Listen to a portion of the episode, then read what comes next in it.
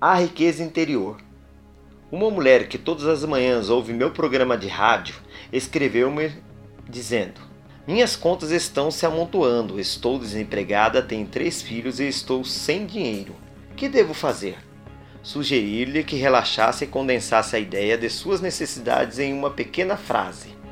Deus supre agora todas as minhas necessidades.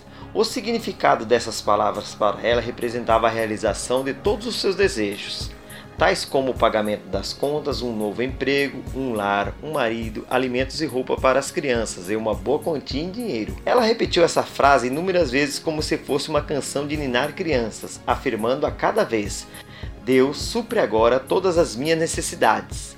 Um sentimento de calor e paz apraiou-se sobre ela, até atingir o ponto da convicção, fazendo-a sentir a realidade disto.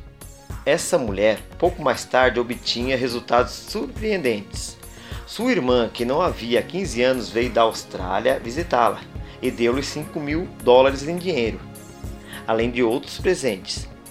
Ela tornou-se em seguida secretária de um médico, casando-se com ele em menos de um mês.